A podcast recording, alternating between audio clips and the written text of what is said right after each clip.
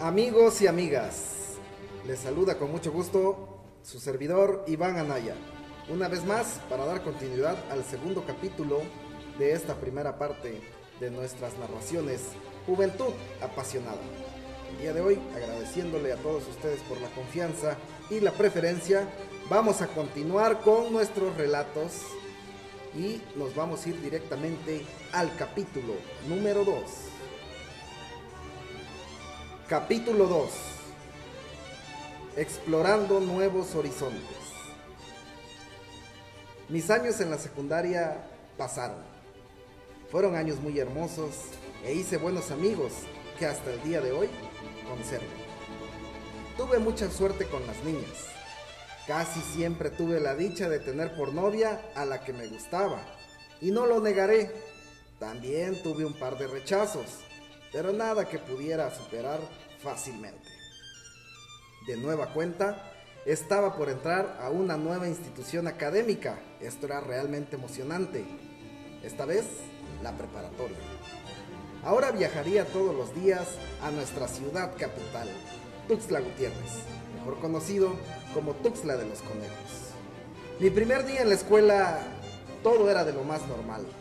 Nuevos rostros, nuevas instalaciones, nuevos profesores y, por supuesto, nuevos amoríos. Ese día, el día de nuevo ingreso, se hicieron los honores a la bandera, se entonaron los gloriosos himnos del himno a Chiapas y el himno nacional. Estando en el patio cívico de la escuela, los grupos se formaron conforme a su grado. Los de quinto semestre quedaron formados enfrente de los de nuevo ingreso, en los cuales estaba yo. Y justo enfrente de mí estaba formada ella, una niña hermosa, de cabello castaño claro y rizado, con una carita tan linda y una mirada que era todo un deleite. Me enamoré. Desde ese momento supe que tenía que ser parte de su vida. Tendría, por lo menos para el comienzo, ser su amigo, pero la tirada era que fuera mi novia. Así que poco a poco me fui acercando a ella, en la cafetería, en la cancha de fútbol, en la biblioteca y en todo lugar de la escuela donde tuviera la oportunidad de atravesarme en su camino. Fue así como ella empezó a notarme y empezamos a tener conversaciones muy poco y cortas, pero muy amenas. Pronto nos hicimos buenos amigos y la confianza y la frecuencia aumentó. Y eso fue en sobremanera. Pero para mi mala suerte, tenía competencia. Había un chico de 19 años de edad. Era bien parecido, pero sobre todo era más grande que yo, tanto en forma física, porque al parecer practicaba fisicoculturismo o iba al gimnasio quizás, y también de edad, ya tenía 19 años. Aparte, como dije antes, era bien parecido. A su edad, ya presumía un tatuaje de la figura de un dragón en su hombro izquierdo, mismo que le valió para que en el colegio fuera conocido con ese seudónimo, el dragón. Encima de todo, era un chico muy popular y yo, un X, así que en las encuestas, pues yo llevaba la de perder. Mi queridísima Daisy ya tenía 18 años. Estaba en quinto semestre y el dragón por lo consecuente, mientras que yo apenas si dejaba los pañales de la secundaria. ¿Qué daño o competencia le podría hacer a ese sujeto que ya era un hombre formal prácticamente? Yo aún seguía hablando con Daisy, pero cada día que pasaba la sentía más distante. Estaba perdiendo terreno. Yo no sabía de qué forma afrontar esa situación. El mentado dragón no perdía ni la más mínima oportunidad de estar cerca de ella, casi siempre dejándome fuera del campo de batalla. Incluso llegué a pensar en resignarme. Había otras chicas lindas en el colegio, así que podía conseguirme una de mi edad para evitar tantos problemas. Pero la verdad es que Daisy me tenía loco. No podía dejar de pensar en ella. y deseaba con todo mi ser que ella fuera mi novia. Un día se organizó una kermés y eventos culturales dentro de la institución en conmemoración al aniversario de esta. Ese día se realizaban múltiples actividades, campeonatos de básquetbol, fútbol, soccer, voleibol, danza, concursos de canto, competición de vencidas y mucha más variedad. Era un día grandioso de fiesta. Había decidido que ese día sería el gran día. Era todo o nada.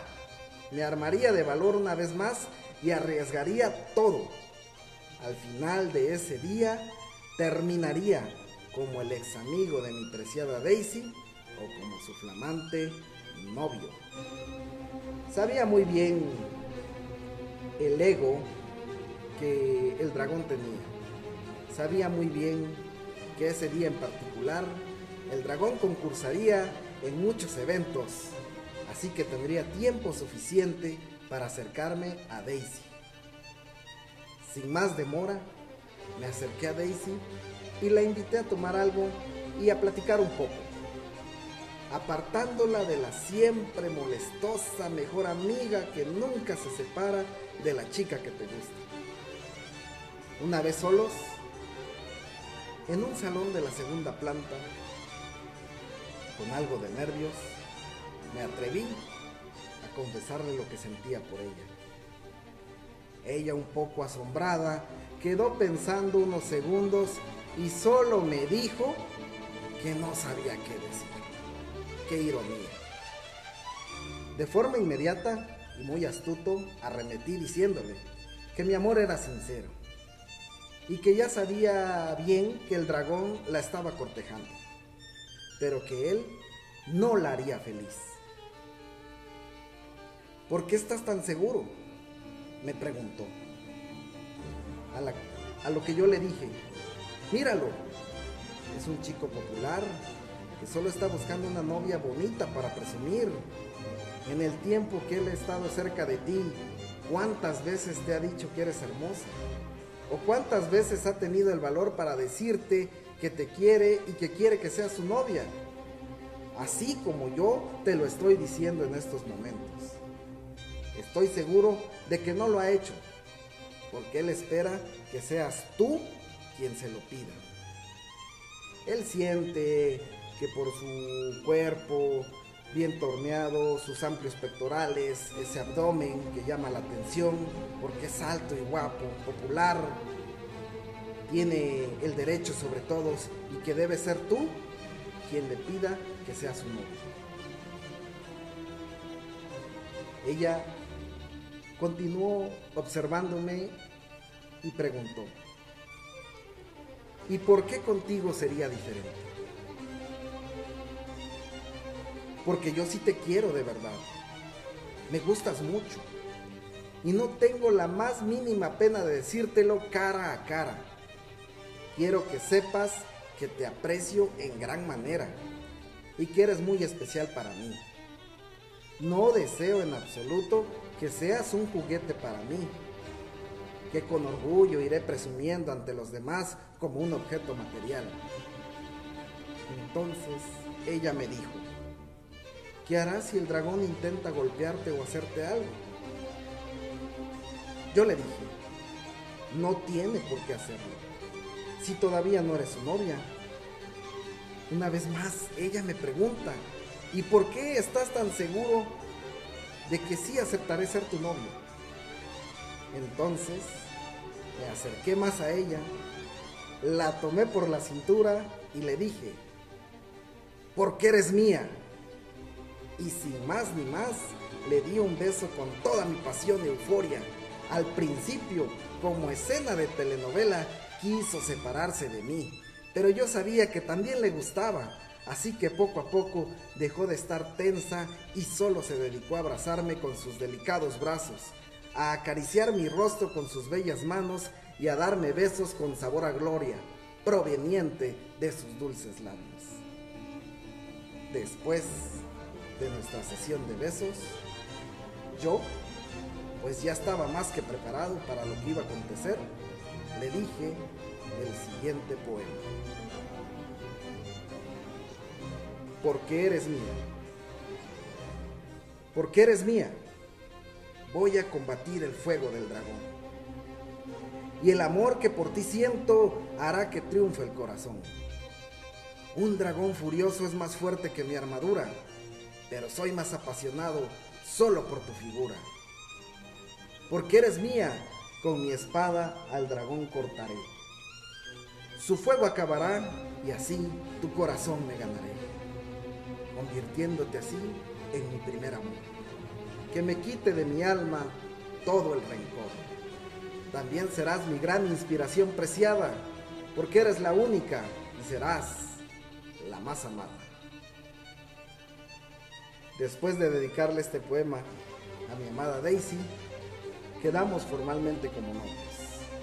La vida me sonreía una vez más. La suerte estaba de mi lado y no me importaban los eventos futuros. Era feliz, pues ahora ya tenía a mi amada Daisy entre mis brazos. Estimados escuchas, muchísimas gracias por escuchar este capítulo 2 de Juventud Apasionada. Muchas gracias a todos los países seguidores que día a día siguen nuestras narraciones y que le dan auge, le dan emprendimiento. Muchas gracias. Agradecemos a todas esas personas que comparten con amigos y familiares. Gracias infinitas. Nos vemos en el siguiente capítulo, capítulo 3 de Juventud Apasionada. Hasta la próxima.